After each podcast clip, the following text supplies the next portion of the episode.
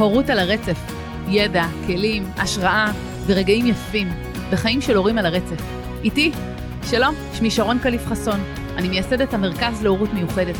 מרכז שנוסד בזכות הבן שלי, יובל, שהוא מאובחן על רצף האוטיסטי, במסע חיים שלם של יותר מעשור, שמשתף אתכם באיך אפשר לעבור את המסע הזה בצורה שמחה, טובה, איכותית, ובעיקר בעיקר מצמיחה.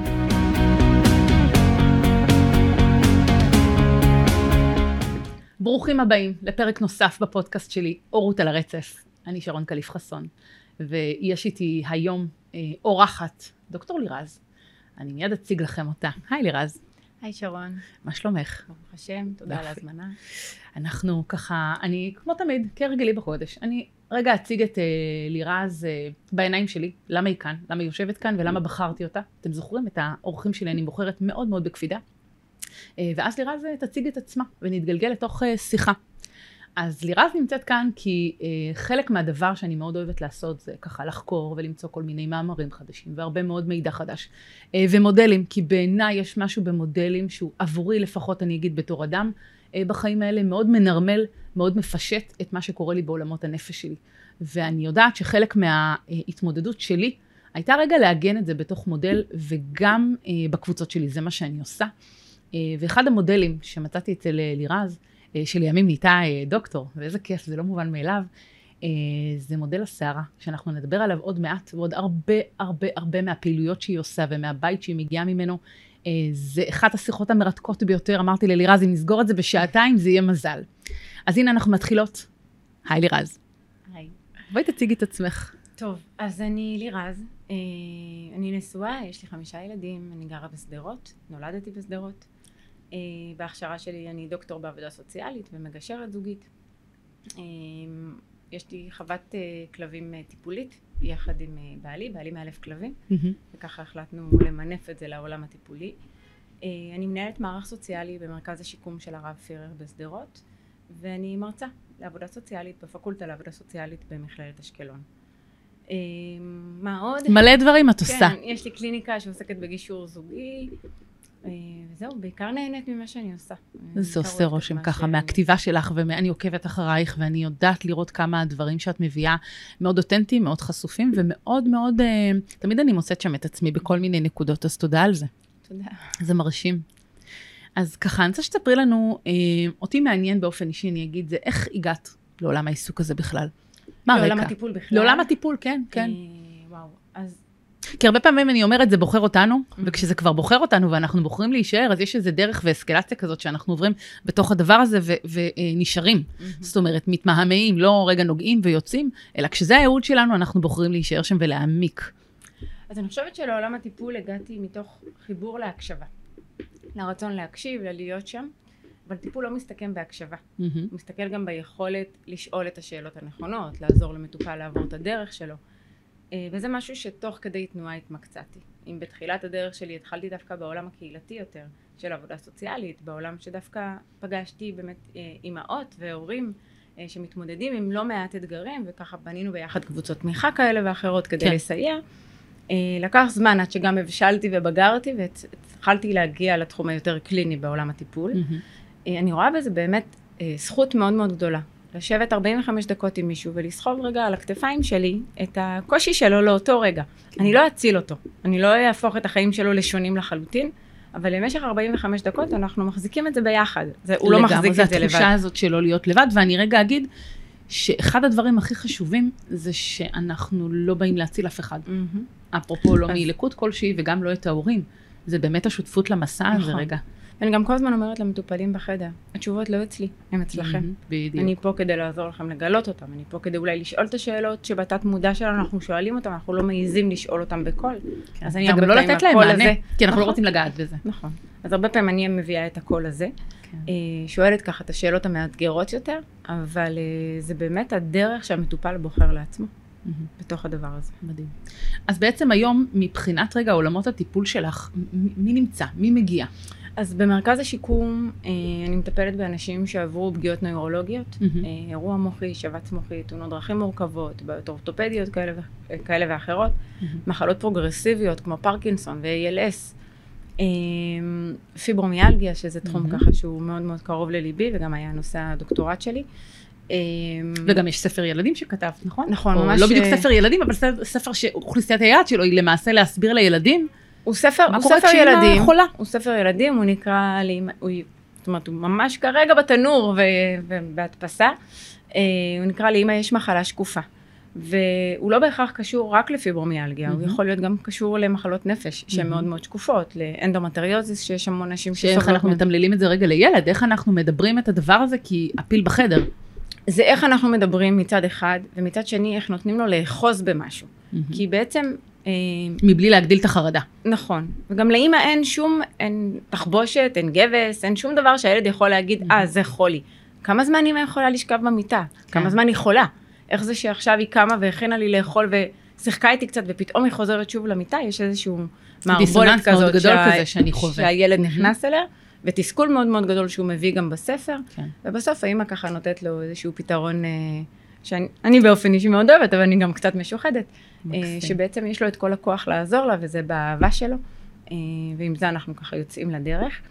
אה, אז זה באמת ככה עם הספר ילדים. בחווה אנחנו מטפלים בעיקר בילדים, גם ילדים שאובחנו על הרצף, גם במסגרת פורמלית וגם במסגרת בלתי פורמלית, זאת אומרת גם דרך מסגרות החינוך כן. בבקרים וגם באופן אישי שההורים מביאים לטיפול בחווה. אה, יש משהו מאוד מאוד מיוחד בדבר הזה, שאני הרבה פעמים אומרת, נמצא שם מטפל, ומטפלים טובים, כן. אבל מי שעושה את כל העבודה זה הכלב. Mm. זה הכלב והילד. יש משהו בלתי אמצעי שעובר דרך הכלב, באהבה הזאת, במבט. הזה, אין שום תנאי, מהמם. והילד מתמסר לזה. ודרך העבודה עם הכלב הוא לומד הרבה דברים שמחוץ לחדר הטיפול בחווה, כן. ייקח לנו המון המון שבועות לעזור לו לסגל אותם. כמו למשל לדוגמה, אה, כן. אה, עבודה עם גבולות, מותר ואסור. מרחב הגוף. אה, מה שלי ומה לא שלי, מה נוח ומה לא נוח, כמה אני אחוז את בעל החיים, באיזה חוזק, Mhm. כמה זה יהיה לו נעים או לא. הרבה פעמים הורים מגיעים להדרכת הורים בחווה ואומרים לי, "הוא- זה לא שהוא לא מרעיף אהבה, אבל הוא, אין לו מידה לאהבה, זאת אומרת, כן. זה משהו מאוד מאוד זה חונק תמיד. או שהוא Mhm. נעלם. כן. משהו עם הכלב עוזר לזה להגיע מאוד מהר לוויסות. כל השיח על חרדות, שהוא משהו שמאוד מאוד קשה להביא אותו לשיח, כי, כי זה משהו שקצת מרחיקים אותו. כן. אה, אז הוא בא לידי ביטוי, תמיד שיש המלטה של אה, גורים בחווה. כיף אז, זה. אה, אז גורים זה, הם רועדים, זה חלק מהוויסות שלהם עם כן. העולם שבחוץ. ואז הילד אוחז אותם ומלטף. ורואה כמה זה ו- מרגיע. לא, ואז הוא רועד, ואז הוא מדבר. הוא אומר מהמם. בעצם, אה, הכלב רועד כי אימא שלו הלכה, כי יש צבע אדום, כי הוא לא יודע אה, מתי יבואו לאסוף אותו, כי לא נעים לו. כן. כל מיני דברים כאלה שאחר כך הם פתאום פתח אנחנו לשיחה. פותחים את עולם האפשרויות של הרגשות. כן, ואז אני אפשר שואל, אנחנו. שואלים את הילד, ממש, מה אתה חושב שיכול לעזור לו להירגע? ואז הוא אומר, אה, אם יחבקו אותו, אם יגידו לו מתי בדיוק אימא שלו תבוא לאסוף אותו. כן. זאת אומרת, אנחנו שומעים שזה מהילד, למעשה העולם הפנימי של הילד על הפתרונות עבור עצמו, רק שהוא לא נכון. יודע להגיד את זה, זה בעצם החצנה, נכון. נכון. אם הזכרנו קודם את העניין של הטיפול, וזה שבעצם המטופל יודע הכי טוב מה נכון עבורו, כן. אז גם הילד יודע. הוא רק לא יודע לקרוא לזה בשפה שאנחנו יכולים להבין, נכון. ומה שקורה אחרי זה, זה שבעצם אנחנו לא נותנים לו את המענה שהוא צריך, אלא את מה שאנחנו חושבים שהוא צריך. כן. אה, את יודעת, זה מדהים, את מדברת, ואני שנים מה שעשיתי אה, עם יובל, כשהוא לא היה ורבלי כל כך, זה בלילות, כשיש את אזור הדמדומים כזה, הייתי ניגשת אליו למיטה, היינו ככה שוכבים ביחד, היינו מנסים להירדם, אה, ואני זוכרת שהיה לו מאוד קשה לדבר את הרגשות שלו בזמנו, ואז מה שהייתי עושה, זה קצת כמו עם הגרב של פעם. הייתי אומרת לו, אני יכולה לדבר עם הלב שלך? אז הוא היה מתיישר במיטה, אומר לי, מה? הוא, כן, עם הלב של יובל, אני יכולה, הלב של יובל פנוי, טוק טוק. אז הוא פתאום מתיישר ואומר לי, כן, הלב של יובל פנוי. והיינו מנהלים שיחה שהיא הייתה מדהימה, שזה לא על יובל על פניו. והוא היה מספר לי שם, סליחה, עולם ומלואו, על המלחמה שיש בין הראש לבין הלב, ומי בסוף מכריע ומי מנצח, ומה קורה כשחבר מגיע וזה לא נעים לו בלב, כי הלב מדבר. וזה לחלוטין אה, נשמע לי כמו אותו דבר, זה בעצם לדבר אותי, רק אני לא יכול לדבר עליי באופן ישיר, ובאופן עקיף זה מתאפשר לי. הרבה פעמים עם ילדים קטנים אני מציעה להורים רגע להשתמש, אם זה בגרב או במשהו שהוא באמת אה, מאפשר החצנה, כדי לדבר. אז העולם ההשלכתי מאוד מאוד עוזר בלדבר עם, גם עם ילדים, גם עם מבוגרים, אני חייבת להגיד, כן. על העולם הנסתר מה- מהמודע. כי לפעמים אה, יש רתיעה מזה. נכון, אז גם דורש קצת יכולת משחקית כזו או אחרת. זאת נכון. אומרת, אתה לא יכול אה, לעשות משהו שלא נוח לך בזה. מהמם. ואם אני אתחבר רגע להורים, אז מה שנכון לך או מה שנכון לי לא בהכרח יהיה נכון להורה אחר שאולי עכשיו שומע ממש אותנו, מדויק. ואז זה יכול להיות מצב של איך זה עובד לשתיהן ולי זה לא עובד, משהו לא בסדר איתי. כן. אז קודם כל עם המון חמלה עצמית, משהו שאנחנו שוכחים בדרך כשיש לגמרי. כאלה אירועים. כי אם אה, יספרו לנו את זה לילד שלנו, הילד של השכן, אנחנו מיד נגיד, אוי, זה בסדר, לא Mhm. נורא, הכל טוב, אבל כשזה לגבינו, שם כל הביקורת העצמית צפה נכון, ועולה, מאוד נכון. חזק. וכשיש חמלה, אה, סליחה, ביקורת מאוד מאוד גבוהה על עצמנו, אנחנו לא מצליחים לגלות את החמלה. כן. ואז מתחיל הכעס הפנימי, ובעצם וכשאתה שם, כן. כל המקומות האלה שלא מאפשרים לנו להיות את הצלולים האלה כשאנחנו רוצים כן. להיות, כשיש סיטואציה מורכבת. כן. דיברנו קודם על כלבים, ואני יכולה להגיד שהייתה לי התלבטות לאורך השנים, כי הילדים רצו מאוד כלבים, ואני באיזשהו שלב הבאנו, לפני ארבע שנים הבאנו כלבה בשם מיילו, בוקסרית, 34 קילו, ככה כולה שרירים. אני חושבת שאחד הדברים שיובל אמר בסוף הקורונה, שהיא הצילה אותו. כי במצבים שהיה לו מאוד לא פשוט ומאוד קשה לתמלל את כל הדבר הזה, ורגע להחזיק את הכל, עד היום אגב, כשהוא עייף או כשהוא לא מבוסת. כשקשה לו מאוד להגיד בכלל מה קרה כשהוא חוזר מבית ספר, הוא קודם כל נזרק עליה. והיא היא מדהימה והיא מסוגלת להכיל את זה כמו שהיא, זה גם הסיבה שלקחנו כלבה גדולה ולא ככה איזה שיצו שהוא פשוט ימעך אותו. אמ, וזה מדהים הכוחות ריפוי שיש להם בלי מילים. אז באמת הכלבים עוזרים לנו לטפל בהמון אוכלוסיות, לא רק בילדים, גם כן. בהלומי קרב. אה, אנחנו ממש מלמדים, מאלפים את הכלב. אה, לזהות מצבים? לזהות מתי האדם נכנס לחרדה, והוא פשוט קופץ אה, על האדם, על המטופל, לצורך כן. העניין, אה, רגליים למעלה, עוטף אותו מלמטה, ובעצם מקרקע אותו, נותן לו. תחושת אחיזה, מה שהרבה פעמים במצבי לחץ וחרדה, כן. אנחנו מרגישים שהקרקע נשמטת לנו מתחת לרגליים, אה, ואז אין לנו שום אחיזה. כן. והחוסר האחיזה הזאת מעלה עוד יותר את ואז כל המחשבות הפחות מיטיבות מגיעות מהמם. בלופ כזה ואנחנו לא תמיד יודעים לצאת. נכון. זה רגע מביא אותי למקום ש... אני רוצה רגע לדבר על זה, מה קורה כשאנחנו, הרבה פעמים כהורים אה, לילדים עם צרכים מיוחדים, אגב לא משנה מה הלקות, לא משנה מה התסמונת, זה לא חייב להיות אוטיזם, זה יכול להיות, באמת, אני מטפלת בהורים אה, אה, עם תסמונות נדירות ועם הרבה מאוד, הרבה מאוד, אמרת נכון, הקרקע, התחושה היא שהקרקע נשמטת מתחת לרגליים באופן מוחלט ואין אחיזה יותר בקרקע. ואחד הדברים שאני מגלה בחדרי טיפולים זה שגם אם זה לוקח אפרופו שנה או חודש או חמש שנים לפעמים אחרי, התחושה הזאת לא עוזבת אותנו, לא תמיד אנחנו יודעים איך להשתחרר, ואנחנו, אני אגיד יותר מזה, אנחנו לא תמיד מבינים מה קורה לנו. מהמם. זאת אומרת, אני יודע שאני בדאון, אני יודע שאני בדיכאון, אני יודע שיום ככה, יום ככה, אני לא מבין מה עובר עליי. מהמם. אני פוגשת את זה המון בחדרי טיפולים, ורגע, המודל של קובלר מאוד עוזר לנו לנרמל את זה רגע ולשים את זה ולהגיד, אוקיי, רגע, אלה השלבים. איפה אתה מזהה שאתה? בוא נבדוק את זה רגע. כי אני זוכרת שעבורי זאת הייתה מתנה לגלות, היי, איזה קטע, אני לא כזאת מיוחדת. וואלה, עוד הורים עוברים את זה בחיים, ולא רק אני. ואיזה קטע, גם אני, יש way out, זאת אומרת, אני יכולה לצאת מזה. רוצה לשאול אותך איפה את פוגשת את זה בחדרי טיפולים. אז קבוצות. קבוצות טיפוליות זה המקום שבו אנחנו נותנים אה, בסיס מאוד מאוד מאוד חזק לתחושת השווים. וזה לא משנה אם זה קבוצות לפיברומיאלגיה, או שזה קבוצות להדרכת הורים, או שזה קבוצות לתמיכה של ילדים אפילו. הרבה פעמים כשיושבים יחד, כן. יש איזושהי תחושה שאני יכולה לדבר על משהו וזה יהיה מקובל כאן. אה, חרדות, דיברנו על זה הרבה. אה, סביב המצב הביטחוני, אנחנו פוגשים המון ילדים סביב חרדות, אה, ובעצם הם מביאים את זה לתוך המפגש, וכל ילד בטוח שרק הוא לא בסדר. רק הוא חווה את זה. רק הוא מתמודד עם זה ככה, כן. ואז הוא יושב בתוך הקבוצה, ופתאום גם הילד הזה בכה אתמול בלילה, וגם הילד הזה תולש שערות כשיש צבע אדום, והילד הזה מתכווץ בתוך עצמו, והוא מתחבר פתאום לכל אחד קצת, והוא מוצא את עצמו בכל אחד מהם, אנחנו קוראים לזה אפקט המראה, מהמם. זה איך אני רואה את עצמי בכל של מראות אחד זו מהם, קבוצה. נכון, כן. והלמידה שם היא הרבה יותר מהירה מטיפול פרטני. אני לא אדבר על היתרונות של זה והיתרונות של זה, שוב, כן. זו חליפה שצריך להתאים. אה, בכלל, הגישה הטיפולית שאני מגיעה ממנה, היא הגישה היותר אינטגרטיבית, שבעצם יש המון כלים טיפוליים כן. שאני לומדת עם אנחנו השנים. שולפים בכל רגע נתון לכל אחד מה ממש, שמתאים לו. ויכולים להגיע אה, שני אנשים עם אותה סיטואציה כביכול, מהמם. וכל אחד יקבל, יקבל חליפה אחרת, כי העוגנים שהוא מגיע איתם, ומשאבי ההתמודדות שהוא מגיע איתם, והתמיכות, אם יש או אין, זה משהו שהוא משמעותי. מאוד משמעותי. אה, ואת כל זה אנחנו בודקים כשאנחנו בונים בעצם את החליפה של המטופל.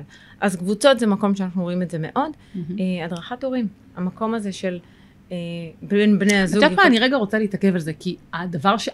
הדבר, שאני עושה זה הנחיית קבוצות. כמו ששיטה מהמם. אינטגרטיבית, זה התואר שלי באמת, ואני תמיד אומרת, זה כמו קסם, אנחנו תמיד שולפים, ולמה אני אומרת את זה? כי את יודעת כמה קשה לגייס הורים להגיע לקבוצות? אני עכשיו אני מעבירה קבוצות באמת כבר למעלה מ-22-23 תוכניות ליווי שלי שהן רצות ורצות טוב. כל חודשיים שלושה אני פותחת קבוצה בכל רחבי הארץ. והמדהים הוא שכל פעם חושבים מי שרואה אותי מהצד אם זה באינסטגרם או בפייסבוק או בכלל מכיר אותי אומר אה זה בטח בא לה בקלות. כמות המשאבים שצריך לשים על הדבר הזה הזמן האנרגיה על לפתוח את הלב הרגע לספר על לדבר בכל אמצעי אפשרי כדי להביא אנשים רגע לא בשביל האגו ולהגיד וואלה יש לי 20 אנשים בקבוצה לא, זה גם לא קבוצות של 20, זה בדרך כלל קבוצות של עד שמונה אנשים. וואלה, זה... לא רוצים לבוא. לא יש, רוצים. Uh, אני להגיד את זה לשניים. אחד, זה לפני הקורונה והאתגרים של לפתוח קבוצות, mm-hmm. ואולי קצת אחרי הקורונה. לפני הקורונה זה היה הבושה אולי, החוסר פניות, כן. ה... מה אני צריך לשמוע הצהרות של אחרים, מספיק לי הצהרות שלי. זה המשפט הקלאסי שאומרים לי. כן. יש לי את שלי, מה אני צריך עוד של לשמוע עוד שבעה אחרים. וזה באמת הרבה התנגדויות שאנחנו שומעים בהגעה כן. לקבוצה. יש את מי שלא מתנגד, שמיד מתמסר לזה. שאומר, כן, כן בוודאי, מתי זה מתחיל. בדרך כלל, נכון. והתהליכים שם מאוד מואצים. נכון. אני מוצאת שהרבה פעמים, אלה שמגיעים בשלים לשם, מתישהו עברו גם תהליך פרטני. נכון. מקדים לזה. נכון. הכירו את עולם הטיפול, הוא לא מבהיל אותם כמו שהוא יכול להביא לאנשים אחרים. הזכרתי קודם את הקורונה ואני אתן על זה משפט. הקורונה טרפה את הקלפים. Mm-hmm. משפחות חזקות המשיכו לעמוד עם הראש מעל המים. משפחות קצת יותר חלשות, ואני לא מדברת לא כלכלית ולא, אני מדברת נפשית. כן, עם חוסן. נכון. משהו בסערה הזאת של הקורונה גרם לזה לקרוס. וקצת התרגלנו שהכל מגיע עד אלינו בזום. אז לגמרי. אם, אם עכשיו זה קבוצה בזום, בסדר, אני יכול להיכנס, אבל יש משהו שמאוד מאוד מגן עליי, אני יכולה לכבות את המסך. אני פוגשת את זה אני... בלי סוף, וזה חלק, אה. אפרופו אני אגיד מההתנגדות שלי כמנחה, להעביר קבוצות בזום, כי אני, אני הסכמתי פעמיים לעשות, ואני יכולה להגיד שהחוויה בתור מנחה היא לא פשוטה. אה, אנשים שוכבים במיטה, ואוכלים תוך כדי, ועושים כלים תוך כדי, ומגהצים תוך כדי, ולא באמת נוכחים. ויש איזו חוויה מאוד חסרה בעיניי, כי בתוך המרחב עולים המון נכון. דברים, והרגישות כאן, שוב, בגלל התכנים. או בזכות התכנים המאוד מאוד רגישים האלה. אני לא יודע, כשאני מדבר על uh, משהו, על תוכן מסוים, אני לא יודע איפה זה יפגוש מישהו בחדר. נכון, אתה גם לא יודע מי בחדר. לחלוטין, כן. הרבה פעמים התחושה גם של מנחה הקבוצה היא לא מוגנת. נכון. התחושה שאתה צריך לדמיין מה לא קורה אצל כל אחד. בתוך חלל הבית, כי לפעמים אנחנו יושבים בסלון, ואנחנו לא יודעים מי נמצא. נכון. בעניין של הנחיית קבוצות, אז באמת זה, אני קוראת לזה למשוך את החוט. כשמטופל אומר משהו, שהורה אומר משהו, זה לדעת איך אני מביאה את זה לכלל הקבוצה ואני עדיין נותנת לו את היחס. ו- וזה משהו שצריך אה, רגע להניח אותו בתוך החדר כשהם באים להתחיל אה, קבוצה, גם בעבור המשתתפים, לא רק בשבילנו כמנחות לגמרי. קבוצה. כי לפעמים הם לא כל כך מבינים, רגע, באתי לטיפול פרטני בנוכחות צופים. לגמרי. לא, זה, טיפול קבוצתי, יש פה מרחב. מקודש הוא לשירות נכון, כולנו. נכון. כן, ואני חושבת שזה בדיוק המקום שלנו כמנוחות, לתפוס את המרחב הזה כמאוד בטוח ולשמור עליו ולהגן עליו במה שנקרא בחירוף נפש. זה דיני נפשות בסופו של דבר. נכון. בכלל, כל תורת הנפש היא דיני נפשות. אמת, אמת. אז אני רגע אה, ככה, דיברנו על, ה, על הכלבים ועל החווה, ואחר כך כמובן אני ארשום את כל הפרטים למי שרוצה עם לינק ואת כל המידע וכולי. אני רוצה רגע לשאול אותך, הרבה פעמים אני פוגשת את זה שבתוך קליניקה אנחנו כבר מזהות הרבה פעמים, שוב, מתוקף הניסיון והעיניים של הזום אאוט רגע אני אגיד, איך אנחנו רוצות להוביל את המטופל מנקודה A לנקודה B. כי אנחנו רואות איך הם מגיעים, הרבה פעמים זה כבר בשיחה המקדימה, ואנחנו יודעות איפה היינו רוצות שהם יהיו, שוב, לפי הצרכים שלהם ומה שמדויק עבורם. יש אתגרים בחלקים האלה. ואני רגע רוצה להתחבר למודל שלך, שבעיניי אני רוצה לומר, הוא היה קסום, איך שראיתי אותו ואת הוויז'ואל שלו. אמרתי לעצמי, וואו, איזה מדהים, כי יש אנשים שהרבה יותר פשוט להם, זה המקום החזותי, mm-hmm. שאני יכול לראות רגע את מה שמתחולל לי בתוך mm-hmm. uh, מחול השדים הזה, שאני לא מבין אפילו מהו. נכון. אז בוא נדבר על זה רגע. אוקיי. Okay. אז באמת אני אגיד ככה שהכלי uh, הוא כלי השלכתי שנולד בתוך החדר, נולד בתוך חדר כן. הטיפול, uh, דווקא עם מטופלים שהיה להם הרבה יותר קשה לאחוז את הנקודות האלה, את הצעדים שהם צועדים בתוך הטיפול. זאת אומרת, בחוסר ודאות והחרדה לא ראו את הדרך החוצה. גם בחוסר ודאות, אבל גם תוך כדי התהליך. מעין המטוטא, אה, סליחה, על ללכת אחורה וקדימה שאני, כן. אנחנו עושות עם מטופל ואנחנו אומרים לו, תנסה רגע להיזכר איך הגעת לכאן. הרבה פעמים היה להם קשה לאחוז את זה. זה. נכון. כן. אה, ואז התחיל ממש בציור. וכשזה עבד על מטופל אחד ושניים ושלושה, אמרתי, רגע, יש פה משהו, ובעצם זה הפך להיות ערכה, ואחר כך גם יצא המאמר המלווה. כן. ובעצם הערכה היא, בעצ... היא, היא מונחית מים, בעצם המטופל מחליט מאיזה כיוון הוא רוצה להחזיק את זה, אני לא בוחרת בעבורו. כן. אני רגע אגיד, אנחנו קודם כל, אה, בואי נראה את זה רגע אחד. רגע, תנסי להרים, ציפורניים אה, פה מהוות אתגר, מעולה. אז רגע למצלמה אפשר לראות שמדובר פה בעצם בסוג של ים, חול, ורקע של שמיים, בכל מיני צבעים אפרופו. כן, אה, אז יש הרבה מטופלים שמחזיקים את זה ככה, והם מהמם. אומרים שזה השקיעה, ואני לא, לא נכנסת כן. לזה. סובייקטיבי לחלוטין. לגמרי. אה, ויש אה, קיט מדבקות, שבעצם כל האלמנטים נלקחו מהים, כי אני גם אסביר, הרבה פעמים כשמטופל מגיע לתוך חדר הטיפול, הוא חווה את החיים שלו כרגע כסערה. כן. כמשהו שהוא מציף אותו, שהוא חונק אותו, שהוא לא מצליח להתמודד איתו. ובעצם לקחתי את האלמנט הזה ואמרתי, אין מה להתנגד לו, בוא כן. נעבוד עם מה שהמטופל מהמם. מביא. ובעצם אה, יש פה את הסערה, אנחנו צריכים להגדיר מה הסערה. פה הרבה פעמים טמון הקושי. אני מרגיש שהכל חנוק עליי. אוקיי, בוא נגדיר ממה מורכבת הסערה. יכולה כן. להיות מורכבת מ-30 דברים, אבל בוא, נ, בוא נגדיר אותם. כן. לאחר מכן אנחנו בעצם מדביקים את הגשר. איפה אתה עומד היום? כן. הרבה פעמים אנחנו מוצאים שהוא עומד כבר אחרי הסערה. כן. רק הוא לא יודע. לזהות את זה. אבל הוא לא שם לב לזה עד שאני לא מבקשת ממנו להדביק את הגשר. כי הרבה פעמים אני אגיד שכשכבר אני מגיע לשלב של טיפול, תמיד אני, תמיד, אני זוכרת שב-CBT אחד הדברים שאותי באופן אישי מאוד הפתיעו, זו הייתה השאלה, מי מגיע, ל, ל, מי מגיע לבקש עזרה, האדם החזק או האדם החלש? וזה מאוד הפתיע אותי, כי התשובה דאז הייתה, וזאת התשובה מן הסתם, האדם החזק. זה שיודע לבוא, להרים דגל צהוב ולהגיד, רגע, אני צריך עזרה, אני כבר הבנתי שלבד אני לא אצליח כנראה, אני צריך יד איתי ביחד. וזה המקום רגע של לייצר את הגשר הזה. רק הרבה פעמים כשאני כבר מגיע לחדר הטיפול, אני כבר, אני כבר, אני כבר במקום טוב. אני עוד לא יודע את זה, כמו שאת אומרת, כי אני עדיין חווה את הסערה, אבל אני במקום טוב. כן, יש, בגלל שזה קיט מדבקות, אז גם תמיד אפשר להוסיף שערות. אותם, כן. mm, אה, כי יש שערה שבאתי איתה, ויש את השערות של היום-יום. כן. וכשהמטופל מתחיל להבין, רגע, זה נותן לי תמונת אה, מצב, אני יכול כן, לראות מה, אני מטריד. זז על זה. מהמם. אז אה, הוא מבקש להוסיף עוד אה, אה, אלמנטים לתוך הדבר הזה, וזה כן. זה, בעצם זה כלי טיפול שמלווה אותנו במהלך הטיפול, הוא לא כל הזמן מונח כן. על השולחן, כן. אבל הוא יוצא לפרקים. מהמם. אה, אני אסביר ככה קצת בגדול על האלמנטים, אז יש את הגשר. כן. אה, העוגן, בעצם הוא יכול מצד אחד לתקוע אותי בקרקע, ומצד שני הוא יכול לתת לי איזושהי אחיזה. אז אני שואלת את המטופל או את המטופלת, מי העוגן בעבורך, או מה העוגן בעבורך? כן. אה, זה מדהים לראות דווקא כמה הם הרבה פעמים נותנים את הדברים שתומכים בהם, והם לא מבינים שלפעמים זה גם יכול להיות מה שתוקע אותם. מהמם. כן. גלגל ההצלה זה מי משאיר לי את הראש מעל המים. אה, פה אני כן מוסיפה את העניין של משאבי ההתמודדות, מה באתי איתו, איזה יכולות יש לי, איזה כלים יש לי שלמדתי בדרך. שהרבה פעמים אנחנו, למשל בהורות מיוחדת, יש אימהות, לפחות ממה שאני פגשתי בקליניקה, אימהות שנאלצו לנטוש את מקומות העבודה שלהם אחרי הרבה מאוד שנים, ופתאום אחרי חמש שנים, נניח כשהילד קצת גדל, ורוצות לצאת לשוק העבודה, ופתאום הן אומרות, אין לי כלום ושום דבר, אני לא יודעת איך עולם העבודה נראה, אני מתה מפחד לפגוש אותו, אני לא יודעת מה יש לי, אני לא שווה כלום. מהמם. אני רגע אומרת, שנייה, מה הכישורים שהיו לך לפני, ואני אוסיף על זה, ואני תמיד אומרת, מה הכישורים שצברת בחמש שנים האלה נכון. בגידול הילד, כי יש כל כך הרבה כישורים, שהם חלק ממה שנקרא אורגני מאיתנו. אנחנו בכלל לא מייחסות, זה גם קרה לי, אני אגיד. אני לא חשבתי שיש בי, ש- שכל מה שעשיתי עם יובל שווה ערך למשהו. רק שכשפגשתי את זה אחר כך בחוץ, אמרתי לעצמי, וואו, וואלה, יואו, לא ידעתי, לא חשבתי, לא הנחתי, וזה באמת אחד. אחת ההפתעות הגדולות. אז אני אגיד שגם יש הרבה עניין בכלי הזה עם טרמינולוגיה. מהמם. אמרת קודם לנטוש, ואני אומרת כן. לבחור. מהמם, לגמרי. אה, לגמרי. אני בוחרת עכשיו לעזוב את העבודה שלי. זו בחירה כי- שיש בה עוצמה נכון. ענקית. אני אומרת, הרבה פעמים זה- זו בחירה הרבה יותר מורכבת מקשה מלהישאר בעבודה. נכון. אה, נכון. ואנחנו כאילו נותנים הרבה נקודות זכות לאלה שמצליחות להחזיק את החיים ולהיות גם בעבודה וגם כן. לטפל וגם זה, ואני אומרת, דווקא הבחירה השנייה היא בחירה יותר קשה. כן. זה להזיז את עצמי רגע הצידה ולהגיד, זה המוקד שלי עכשיו. לגמרי. אני אמצא את עצמי בחזרה, שזה יהיה כן. קשה ואני אצטרך להבין איך, אבל כרגע זה התפקיד שלי, ו- והרבה כן. פעמים זה גם עוזר קצת עם החמלה הזאת של נכון. ה... כי כשעוד, בעוד, אני זוכרת את עצמי שבעודי עוברת את השלב הזה, וידעתי שזאת בחירה מצד אחד, מצד שני זה כן הייתה תחושה של כמו ויתרתי על עצמי. מהמם, כמו עכשיו אני לרשות יובל מהמם. והילדים שזקוקים לי, ואני לא לרשות עצמי יותר. אז אני קופצת רגע מזה, כי זה באמת מתקשר. יש כלי נוסף שהוא נקרא משאבת הנפש. אה, והוא בעצם מדבר על זה שהנפש שלנו הוא כמו כל משאבה.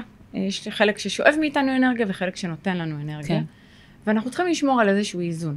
אז בתקופות כאלה שאנחנו, לצורך העניין, יש אה, אה, בשורה כזו שמגיעה, או איזושהי טלטלה שהמשפחה עוברת, או אפילו אנחנו באופן אישי בחירה לעזוב את העבודה. יש תחושה שהנפש היא מתרוקנת, ששאבו ממני בעצם את החיות שלי. כן. ואז אני מבקשת מאותו אה, מטופל או מטופלת, אני עושה את זה אישית לעצמי כל מוצאי שבת, את כל המקומות ששואבים ממני אנרגיה ואת כל המקומות שנותנים לי אנרגיה. כן. ויש דברים שיושבים גם וגם, ובוא נודה על זה רגע. הורות יכולה לשבת גם בנותן המון אנרגיה, אבל גם בשואב אנרגיה. נכון, לגמרי. זוגיות, עבודה. אני יכולה להגיד לך שאני חזרתי מאילת בשלושה ימים, הבן שלי חגג בר מצווה בשבוע שעבר, ונסענו לאילת. שלושה ימים, תודה. אני יכולה להגיד לך שאתמול אחד ההיסטוריים שהעליתי, ממש כמעט בדמעות, זה שהיה זוועה. היה כן. פשוט לפעמים אנחנו מרוקן חושבים בצורה שה- בלתי רגילה. חופש עם ילדים זה חופש לנו, ואנחנו לא, כן, לומדים. זה לא חופשה. זה לא ויקיישן, זה רק רילוקיישן. לגמרי. ו- וכן, המקום של החמלה, החמלה רגע לבוא ולהגיד, אוקיי, הייתה חופשה לא טובה. קורה. יש עוד מלא חופשות בדרך, הכל בסדר. כלומר, לא לקחת ומה שנקרא לצבוע את כל ההורות שלי, איזה אימא גרועה אני, ואיך לא הצלחתי לחנך אותם, וכמה הם רבו וקיללו בתוך הטיול הזה, ולהעמיס את כל המחשבות הלא מיטיבות, אלא להגיד, רגע, זאת נקודה בזמן. היה ממש לא טוב. התרוקנתי. אני הרגשתי ממש מרוקנת אתמול בבוקר, ולקח לי כמה דקות להגיד לעצמי, אוקיי, אם הגעתי לבוקר, יום ראשון מרוקנת, קצת כמו שאמרת על מוצאי שבת, איך אני עכשיו ממלאה את עצמי? מהמם. מה התפקיד שלי עכשיו, כי זה רק אחריות שלי בסוף, זה לא בעלי שימלא אותי, זה לא הילדים שלי, זה לא שום דבר. כי אני יכולה ללכת ולשבת עם חברה ולשפוך את הלב, וגם שם אני אתרוקן. לא תמיד בילוי עם חברה לקפה, על אף שזה הקונספציה, לא תמיד זה ימלא אותי. נכון, אבל גם מה שממלא אותך לא בהכרח ימלא אותי. נכון מאוד. ולכן לכל אחת מאיתנו צריך להיות רשימה של דברים. עכשיו, יש את הדברים שנהגנו לעשות בעבר. אה, לא יודעת מה, ללכת לים, אה, כן. לרוץ, כאילו היום זה יכול לזוז הצידה. ואז אני נכון. אשאל אותך, יש סיכוי שאת יכולה להכניס את זה חזרה? במינון קטן, מהמם. בואי נגדיר מינון. כן, אנחנו בעצם נתחיל למלא את המשאבה הזאת בדברים שעושים לך טוב. אבל שבתוך רוטינת החיים הזזנו אותם הצידה. כן. ולאט לאט אנחנו נראה את היחס משתנה. מהמם. והרבה פעמים גם פה זה אמצעי ויזואלי, המטופלת או המטופל מציירים את זה תוך כדי על המשאבה. מקסים. ואני אומרת להם, עכשיו שאתם מסתכלים גם על החלק ששואב וגם על החלק שנותן, זה יושב באותה, אה, באותו איור. בואו ננסה לאמוד את זה באחוזים, 60-40, 70-30. כן. אז הם הרבה פעמים מסמנים וכותבים, ואז אני אומרת, ככה ולפעמים זה אני אגיד, מרגיש כמו שאת בפנים. אמרת, זה גם וגם, לפעמים האורות ימלא אותי ולפעמים אז לא. אנחנו נותנים לזה, אבל באיור, מהמם. אה, אחוז אחר בצביעה. כן. זאת אומרת, זה משהו אינטואיטיבי כזה שאנחנו עושים, אין פה, אין פה דיבור, אחרי שעשינו את החלוקה ואת הכתיבה, כן. בעצם המטופל או המטופלת מקבלים דף חלק, הם מציירים את המתאר של המשאבה שלהם, שזה יכול להיות כל צורה, אין משמעות לצורה, כן. אה, והם מתחילים למלא את זה, סליחה, הם מתחילים למלא את זה בעצם אה, בצביעה אינטואיטיבית, כן. הם רואים מילה וצובעים, מהמם. ואז זה יוצא מאוד מאוד מאוד השלכתי. מדהים. וכמה זה פעמים- מדויק כל אחד לעצמו. נכון, הרבה פעמים יכולים להסתכל על זה ולהגיד, וואי, חשבתי שזה משפיע עליי הרבה יותר, זה לא כמו מה שחשבתי. כן. והלא כמו מה שחשבתי, זה מה חשבתי בשכל. כן. או מה, מה נתתי שזה לזה אותו ברגע. לופ שאני מספר לעצמי כל הזמן, ובטוח שזאת האמת המוחלטת. נכון. נכון. ובפועל זה אולי לא ככה. או שאני מבין שיש לי את הכוח לאזן את זה עם דברים אחרים שממלאים אותי באנרגיה. כן. אוקיי, אז, אז אני נשאב, אין מה לעשות, יש תקופות בחיים שאני נשאב. כן. אבל אם אני דואגת גם למלא, אז אני נשארת מאוזנת. באיזון, כן, כן. מדהים. אה, זהו, אני, אני מחזירה ל, ל, לחצות את הסערה, ובעצם אה, שאר האלמנטים, יש פה את המגדלור, מגדלור תפקידו להאיר את הדרך, לתת ככה את ה... כוון דרך, כן. כן, אה, אז מי זה עבורי בחיים שלי? האם יש מישהו כזה? האם זה אני לעצמי? האם זה אחד ההורים? האם זה בן הזוג שלי? האם זה הילד? ואז אנחנו מדברים רגע על איך זה שהילד הוא הכוון דרך. והאם אנחנו יכולים לעשות את זה אחרת? האם זה נכון או זה לא מדהים נכון? שאת אומרת את זה, כי אחת הברכות שלי ליובל הייתה בבר מצווה, שתודה שהוא הסכים שאני אהיה התלמידה שלו, מהמם. ושהוא הסכים שהוא יהיה מורה הדרך שלי. מהמם. כי באיזשהו שלב אני הבנתי שכל התשובות אצלו אפרופו, לגביו, כולל מעבר על חטיבה עכשיו, כולל כל שלב בדרך, אפרופו גם כשהוא היה בגן. המקום שבו שאלתי אותו, מה דעתו, או מה הוא חושב על זה, גם לפעמים בדרכים אחרות, ויזואליות, כמו שאת אומרת, הוא ידע להגיד לי ושמחתי על התשובה שלו. מהמם. זה ממש המקום רגע שלפעמים, אה, לא, לא אני, לא אני המגדלור, אני יודעת על עצמי, אבל אני לא יודעת עליו, ואני אאפשר לו רגע, אפילו שהוא ילד, להוביל את הדרך איתי ביחד. וזה בסדר גם לטעות אפרופו ולגלות אחר כך, אה, אוקיי, זה לא יצא כזה טוב. הכל בסדר, בואו נתקן. נכון. וזה ככה המטרה, ובעצם ברגע שיש לנו את כל התמונה מונחת עם כל כן. האלמנטים, ועליה אנחנו כותבים, כל כך אני- יפים. אני שואלת את המטופל, ואיפה אתה עכשיו? על הגשר. כן. אז הוא נגיד אומר, אני פה, ממש התחלתי. אוקיי, אז אני מסמנת אותו ממש כתמונה, עם כן. תאריך למטה, ואנחנו ממשיכים את הטיפול. אחרי מספר שבועות, אני אוציא את האיור שוב, ואני אשאל אם יש משהו שהוא רוצה להוסיף, אה, ואיפה הוא מרגיש עכשיו על הגשר. ואז כן. הוא יגיד, עכשיו אני כאן. אני אשאל, אוקיי, נראה שהתקדמת מאוד, מה כן. קרה כאן? ואנחנו ניתן לזה שם. זאת אומרת, הדרך, האבנים שהוא עובר בדרך, מקבלות שמות. כן. וזה לא רק אחר כך להגיד, כן, אבל לא הגעתי לכאן. נכון, יש עוד דרך, אבל אתה מתקדם. כן, לא, זה מדהים. זה מדהים ויזואלית, אני יכולה להגיד שזה קודם כל מאוד יפה. הדבר שלי זה נותן המון נחת. המקום שאני רגע יכול להתבונן על החיים שלי, שנייה קצת כמו הזום אאוט, ו- ו- ולכוון את הדרך. זה קצת כמו למצוא מצפן, אני רואה כאן גם נכון. תמונה של מצפן. קצת למצוא מצפן בתוך האפלה שלפעמים אנחנו חווים. מדהים. וגם להבין שיש יש סביבי, דיברנו קודם על מקורות תמיכה, אז בין כן. אם זה פנימיים או חיצוניים, אנחנו מניחים אותם. גם אם זה משהו שלקחתי כמובן מאליו, הוא מונח כרגע, כרגע והוא מקבל את כן. המקום שלו, זה כבר לא המובן מאליו. כן. כן, יש משאבים שאנחנו לא שמים אליהם לב שהם חלק מהחיים שלנו, והם Mhm. אה, לחלוטין לא, לא, לא, כאילו לא ב state of mind שלנו. נכון. אני רוצה רגע לחזור למשהו שדיברת עליו קודם, על המקום שלפעמים אני מקבל אבחון, או לפעמים יש איזשהו משהו שאני חווה, ואז מגיע עוד משהו. אני פוגשת את זה המון במקום שבו אנחנו מקבלים אבחון נוסף, אם זה לילד נוסף אה, במשפחה שלנו, או, או, או אבחון נוסף לילד שלנו, כי יובל אני יכולה להגיד התחיל מאוטיזם, ומשם יש עוד אה, לפחות שמונה אה, לקויות נוספות, או קשיים נוספים כמו חרדה חברתית, חרדה ODD, OCD, אה, מהמם. name it, באמת הרבה מאוד ADHD, הרבה מאוד DDD, ואני יכולה להגיד ש... אה, השלמתי עם התהליך בשלב הקבלה, ככה כבר הרגשתי שאני נינוחה כבר, זה גם המקצוע שלי, ואני, ואני יכולה להגיד שאחרי הקורונה, אה, אמה אובחנה בגיל שמונה אה, עם OCD וחרדות. ואני ידעתי להגיד, כי אני מטפלת ב-OCD וחרדות דרך כלים של ה-CBT, אה, אני כבר ידעתי, זאת אומרת, זה שהרופא רשם את זה, אמרתי, הכל בסדר, אני כבר יודעת, והוא נתן לי מרשם, לקחתי, זרקתי אותו. בדלת, כי היה ברור לי שזה לא נופל על חוסר תפקוד עד כדי כך, זה עוד לא הזמן לתרופות, אה, ואמרתי, אוקיי, מה אנחנו עושים עכשיו? אחת הבקשות של בית הספר הייתה בעצם אה, אה, סייעת, סייעת לכיתה, ואני זוכרת שאני ואמיר הלכנו להדרכת הורים רגע, וכשישבנו אצל עופר במפגש השני, אחרי שככה פרטנו את האפשרויות, וועדת זכאות ואפיון, ומה היתרונות ומה החסרונות, ועופר כתב הכל על הלוח. ואני זוכרת שבאיזשהו שלב, כשעופר רשם את המילה חינוך מיוחד, שירותי חינוך מיוחד, עכשיו אני הורה, שחלק מה, מהתפקידים שלי, אני נמצאת בוועדות זכאות ואפיון, וכחלק מהצוות, מקבלי ההחלטות, ואני זוכרת שהתיישבתי באיזשהו שלב, כמעט נפלתי על השטיח, והתחלתי לבכות. ועופר הסתכל עליי, הוא אומר לי, את קולגה שלי, מה קורה לך? אמרתי לו, עופר, אני לא בשום תפקיד עכשיו, אני אימא של אמה. ולראות פעם נוספת על הלוח את השם של אחד הילדים שלי, שזקוק לשירותי חינוך מיוחד, ושאני צריכה להגיע לוועדה ולבקש עזרה מהמדינה בשבילה. זה שבר לי את הרוח. אני ישבתי שם ובכיתי כמו ילדה קטנה. עופר היה המום, ואז הוא אומר לי, את יודעת מה? זה מאוד בריא שאת מגיבה ככה. אמרתי לו, אני, אני, אני, אני, אני לא יודעת מה, זה נראה נורא בעיניי. עכשיו, אני יודעת שברציונל זה לא. כלומר, בשכל הישר שלי זה היה ברור לי שאוקיי, היא צריכה, אה, אה, אוקיי, מה שנקרא, הכל מסתדר. נפשית אבל, פירק אותי לגמרי עוד פעם. וזה המקום שבו אנחנו, איך אמרת קודם, צריך להוסיף עוד איזשהו גשר, או רגע למצוא עוד איזשהו עוגן בתוך התהליך הזה, כי זה תהליך חי ונושם. זה לא תהליך שהגעתי, מהמם. וככה התהליך הזה נשאר. אמ, לא פשוט. זה לא פשוט, ואני גם אגיד שאנחנו, יש לנו יכולת הסתגלות למצוקות שלנו. כן. זאת אומרת, מה שהיה היום, האירוע שבגינו אה, נוצרה סערה בחיינו, בעוד מספר חודשים הוא יהפוך להיות השגרה שלנו. כן. וגם אם יגיע אותו אירוע בדיוק, הוא יהיה האירוע החדש שיהיה הסערה.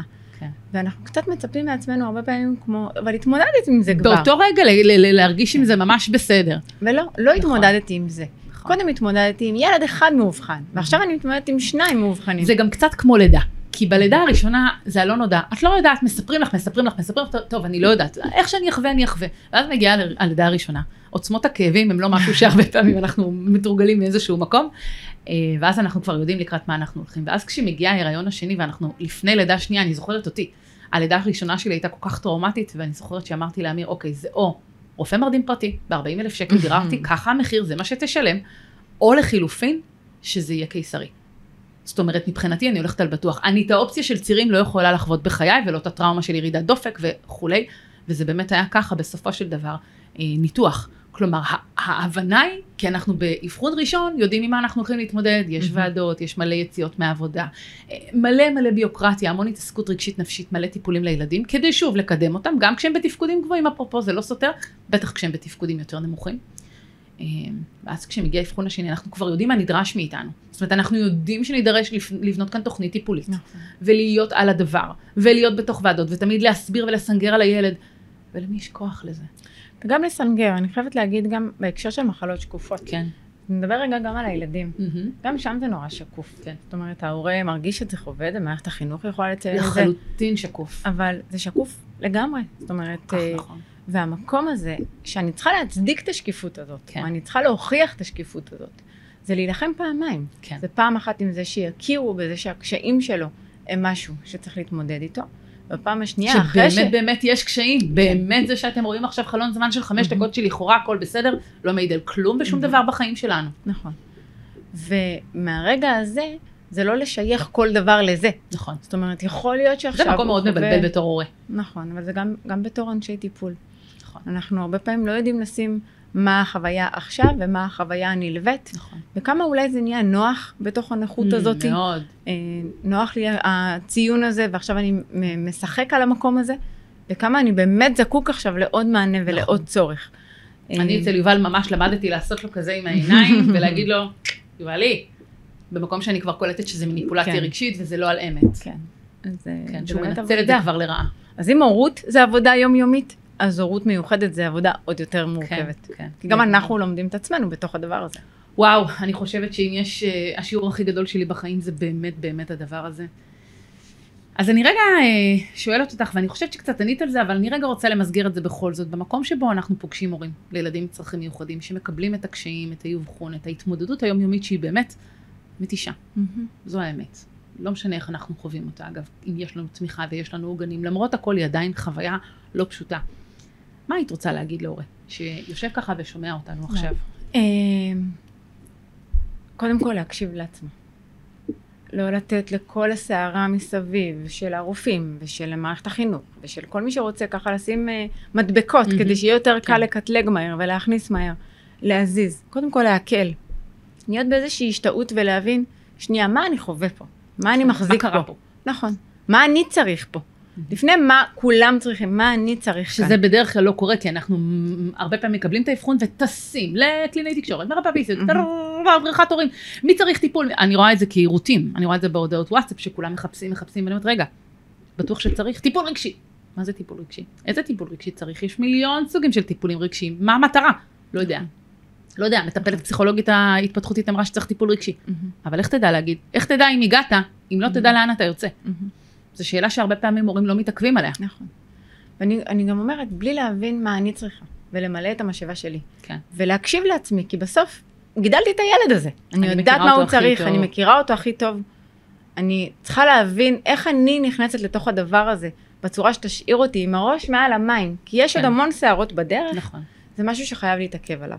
זה אחד. שניים, זה באמת אה, שהאינטואיציות שלהם נוכחות. אם הם מרגישים שהטייטל שהם קיבלו, שהמענה שהם קיבלו. או שהאבחון לא מדויק. או שהאבחון לא מדויק. הוא לא עונה בדיוק על מה שזה. יש בו משהו, אבל הוא לא מדויק. להתעקש לעשות את זה. לא לקחת את זה ולהגיד, טוב, אבל הוא הרופא, טוב, כן. אבל הוא הפסיכיאטר, לא או הוא זה. האיש טיפול, אה, הפסיכולוג, או העובד הקליני, או העו"ס הקליני. לא, לעצור רגע, לשאול. כן. למה נתת את האבחון לילד? יש לו גם את זה ואת זה, אתה לא חושב שצריך להתייחס גם לזה? כן. אם בסוף התשובה שתתקבל תהיה, לא, זה זה, ויהיו צידוקים, מצוין, תצאו רגועים, אבל להסתובב בראש עם תחושה של, אני מרגישה שזה לא זה. כן, פספסו משהו. מערבולת בבטן. אז זה, זה להיות ולא להיות בתוך כן. הסיטואציה. כן. זה לסמוך, אבל אני אומרת תמיד לא לאבד את הקול הביקורתי הפנימי שלנו, רגע שנסתכל על הדברים. אה, וזה אני אומרת תמיד, גם כשאני יושבת ב- ב- ב- בתוך בתי הספר, במרחב הזה שכל המטפלים נמצאים ומדברים על יובל וכולי, אה, ואני, ואני תמיד אוזן אחת, אני משאירה תמיד ככה עם pointer כזה למעלה, ואני שומעת את זה בחצי אוזן ביקורתית, שכל מה שהם אומרים, האם זה נכון, האם זה מייצג את הילד שלי נאמנה, האם זה מה שאני פוגשת בבית, כי במידה וזה לא, אני זוכרת שכל דוח שחתמתי עליו, אם זה תל"אות, אם זה תח"ים, כל דוח שחתמתי עליו עד היום, תמיד שאלתי את עצמי, האם זה מייצג נאמנה את יובל? נכון לרגע הזה. יכול להיות שבעוד שנה נסתכל ואני אגיד מה פתאום, אבל נכון לנקודת הזמן הזו, כי כשזה לא היה מדויק, אני סירבתי לחתום על זה. אני אמרתי, רגע, זה לא מדויק. היו כל מיני מילים קטנות כאלה של מין אה, מכה שהוא נתן פעם אחת ב- בתוך כל השנה. פתאום המילה אלימות הופיעה בדוח, אמרתי, על מה אתם מדברים תגידו לי? להכניס את המילה אלימות בהקשר של הילד שלי, זה לא יכול להיות הקשר כזה רגע. ואני אומרת, במקום שבו אנחנו סומכים על עצמנו רגע, ועל שיקול הדעת שלנו ועל מה אנחנו מכירים, זה הדבר האמיתי. נכון. וגם להוסיף שאלה, בוועדות בעיקר. נכון. במה הילד שלי טוב? Mm, זה שבעיניי תמיד אני אומרת, עם זה אני מתחילה. אני אגב לוועדות מגיעה עם תמונה תמיד, ואני גם, אגב, כשאני תמיד מדברת עם אנשים על הילדים שלי, אני תמיד מראה תמונה. אני אומרת, אני לא יכולה לדבר עליו, הוא לא נוכח פה, אבל מבחינתי הוא נוכח, ובואו תראו רגע תמונה, תראו על מי אנחנו מדברים. והדבר הראשון בדרך כלל שאני אומרת, זה בדיוק כמו שאת אומרת עכשיו, זה מה החוזקות שלו. רגע, במה הוא טוב. אנחנו מתבלבלים הרבה פעמים, אפילו בשיח הפנימי שלנו עם עצמנו, מיד לראות את המגרעות, נכון. הדברים שבהם צריך uh, לעבוד, או כשל, וכולי. וזה, וזה בסדר, וזה בסדר. אני חושבת שזה משהו שעוד לפני שזה יוצא החוצה, השיח הפנימי עם עצמנו כהורים חשוב נכון. מאוד. מעולה. אני רוצה רגע לפתוח כאן, הבאת לי איזושהי מתנה כאן, ואני רוצה לפתוח אותה. אה, ספרי לי עליה רגע. הפתעת נשימה. אה, ספר ילדים שכתבתי ב-2018, יצא בפועל ב-2019, אה, מדבר על ההתמודדות עם המצב הביטחוני. כן.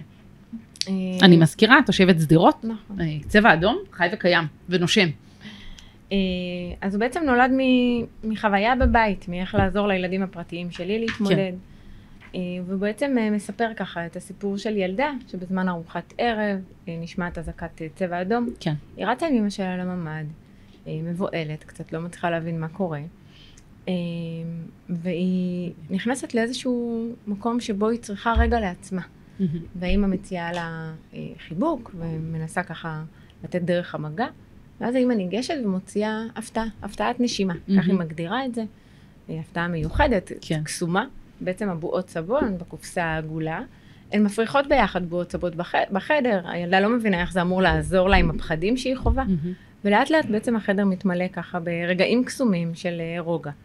אני אדבר קצת על הבועות סבון ככלי, אז כמובן זה לא מדהים. כלי שאני המצאתי אותו, זה כלי ידוע בחדר הטיפול עם חרדות ועם הרגעה בכלל. היי, בתור ילדה הייתי מתה זה, יש משהו אה, מאוד יפה בבועות סבון, שלא משנה מה הגיל שלך, אתה מיד מתחיל לשחק ממש, בזה הנה, ונכנס. לחלק הילדי שבזה. אבל הוא עוזר לנו כהורים. למה הוא עוזר להורים? כי אם עכשיו לצורך העניין, שרון, היית בחרדה, והייתי אומרת לך להפריך בועות סבון, אז היית, היית מנסה ולא היה יוצא באמת אוויר, בועה. כן. היה יוצא אוויר כזה מנופץ. בעצם כאימא שיושבת בממ"ד, זה או בכלל בחדר, המון. אני יכולה להבין שהילדה שלי לא נושמת נכון, לא עולה לה כן. מספיק חמצן למוח, היא לא רגועה מספיק. אז אני אנסה אולי בקפיצות, או במשחק, או בשירה, או במשהו אחר. זאת אומרת, אני אנסה את זה בחוויה אחרת. הבועות סבון, בגלל שזה משהו שאנחנו משחקים איתו בשגרה, אז בחירום הוא הופך להיות משחק שאנחנו והוא רוצים לחוות נורא אותו. כיף ומאוד זמין. כלומר, נכון. לקחת אותו לממ"ד לצורך העניין, זה בשליפה, אם זה במטבח, או בכלל תמיד, להשאיר אותו אז שם. אצלנו יש תמיד הוא נגיש. בממ"ד, אה, והרבה פעמים הורים אומרים לי, זה מקסים, ילדים נורא רוצים, הם לא רוצים לצאת כן. מהממ"ד עכשיו, כי רק שם מותר להם זה גם מסיח סבון. קצת את הדעת. נכון. אז הם אומרים לי, אבל זה נורא מלכלך. אז אני תמיד אומרת שסחבה עולה פחות משעת פסיכולוג. לגמרי, ממש. וזהו, וזה באמת אה, ככה, שוב, גם פה זה איזושהי משחקיות כזאת להכניס ל... לחדר, לחדר המוגן. לחיים גם, אני אגיד. כן. כי אחד הדברים שאנחנו מבינים כל הזמן זה ש... תמיד שואלים אותי על מה המשאבים שלי בתור הורה, מה, מה אני יכול לעשות עבור הילד שלי, ואני אומרת, הכל נמצא. מהמם. רק שאנחנו כל כך מתורגלים לחשוב שזה בבחוץ, ושזה תמיד רגעי אושר כאלה, הם גדולים מאוד. אני אומרת, לא, זה בכאן ועכשיו. נכון. אה, זה הרבה פעמים אני מוצאת שאני במצוקה, אוקיי, אז, אז מה יכול לעזור לי שנייה אחת? קצת כמו העוגנים כאן, או מה יכול שנייה לעזור לי? נשימות רגע, אני זוכרת שבקורונה אני הבנתי שאני מוצפת. הייתי עם שלושה ילדים לבד בבית וכלבה. אה, אמיר היה בעבודה כל שעות היום, ואני זוכרת שהדבר הראשון ששמתי בבוקר זה רגע טייץ חולצה, נעלי ספורט. בכל הזדמנות שיכולתי הייתי יורדת להוריד את הזבל, שנייה לעשות במאה מטר רגע סיבוב וחוזרת. זה נתן לי חמצן, כי כשהייתי עושה את זה חמש-שש פעמים ביום, וכשאמיר היה נכנס בדלת כבר הייתי בשלוף, הייתי מוכנה, והופ, טק, יורדת למטה רגע, עושה ריצה של כלום, של 200-300 מטר, רק שנייה. אוויר. רגע לנשום חמצן אחר, להיות רגע בשקט, זה היה נותן לי המון אנרגיה, ו- ורגע אמ, ונטילציה, זאת אומרת זה היה מזיז אותי שנייה מהסיטואציה. כי, כי לא היה הרבה משאבים נכון. באותו זמן, כלומר זה להיות בתוך הבית, בתוך סיטואציה שהיא מאוד מאוד מורכבת, מבלי שאתה מרגיש שיש לך שליטה על כלום ושום דבר. אז באמת להיעזר במשאבים שיש לנו, שהם נשימות, שהם רגע הליכה בחוץ, שהם ריצה, שזה רגע הים, כל אחד, את אמרת את זה נכון. קודם כל כך מדויק, כל אחד מה שעובד לו, אבל להשתמש בזה. נכון. כי לפעמים אנחנו נ- נזיז את הכימיה שלנו בגוף, שזה מה שמוביל לדיכאון, לדכדוך, לתחושה פחות טובה, אה. למחשבות בלופ. זה דרך בחוץ לבפנים, לא מהבפנים לבחוץ, אלא רגע דרך מבחוץ להזיז את הגוף, לשחרר המון הורמונים אה, של שמחה, של רגע רגיעון. נכון. אז אם דיברנו קודם על ילדים עם צרכים מיוחדים, אז סבון יכולה לעזור גם להם. זאת אומרת, יש הרבה מצבים שמוצאים אותם רגע מאיזון ומעלים קצת את הסטרס, אז באמת המשחקיות הזאת, וללמד את הילד להפיק כן. את הבועות, תחושת הצלחה מאוד גדולה. כמובן, הכל מותאם לגיל בסוף. כן, וזה עובד באמת בכל גיל. אני חייבת להגיד, זה, זה באמת, הנה, אני, איך שהוצאתי את זה, מיד התחלתי, כי זה באמת, זה פשוט וזה קל. ואני מאוד אוהבת אה, אה, משאב שהוא קל ונוח, ולא כזה שדורש ממני כן. התארגנות. ו... לירז, אני רוצה להגיד לך תודה. זאת הייתה שיחה מרתקת, ולמדתי כל כך הרבה דברים אה, חשובים. אני אעלה לינקים של כל מה שיהיה אפשר, גם אה, של האתר, גם של אה, לעקוב אחרייך, אני חושבת שזה מרתק, וגם של האפשרות לרכוש את הספרים המאוד מאוד מאוד משובחים בעיניי ורלוונטיים. ותודה על זה שהגעת לכאן. שרון, תודה לך על ההזמנה, ותודה רגע לפתוח עוד עולם ועוד פתח. לגמרי. ובאמת, חיבוק ענק. תודה.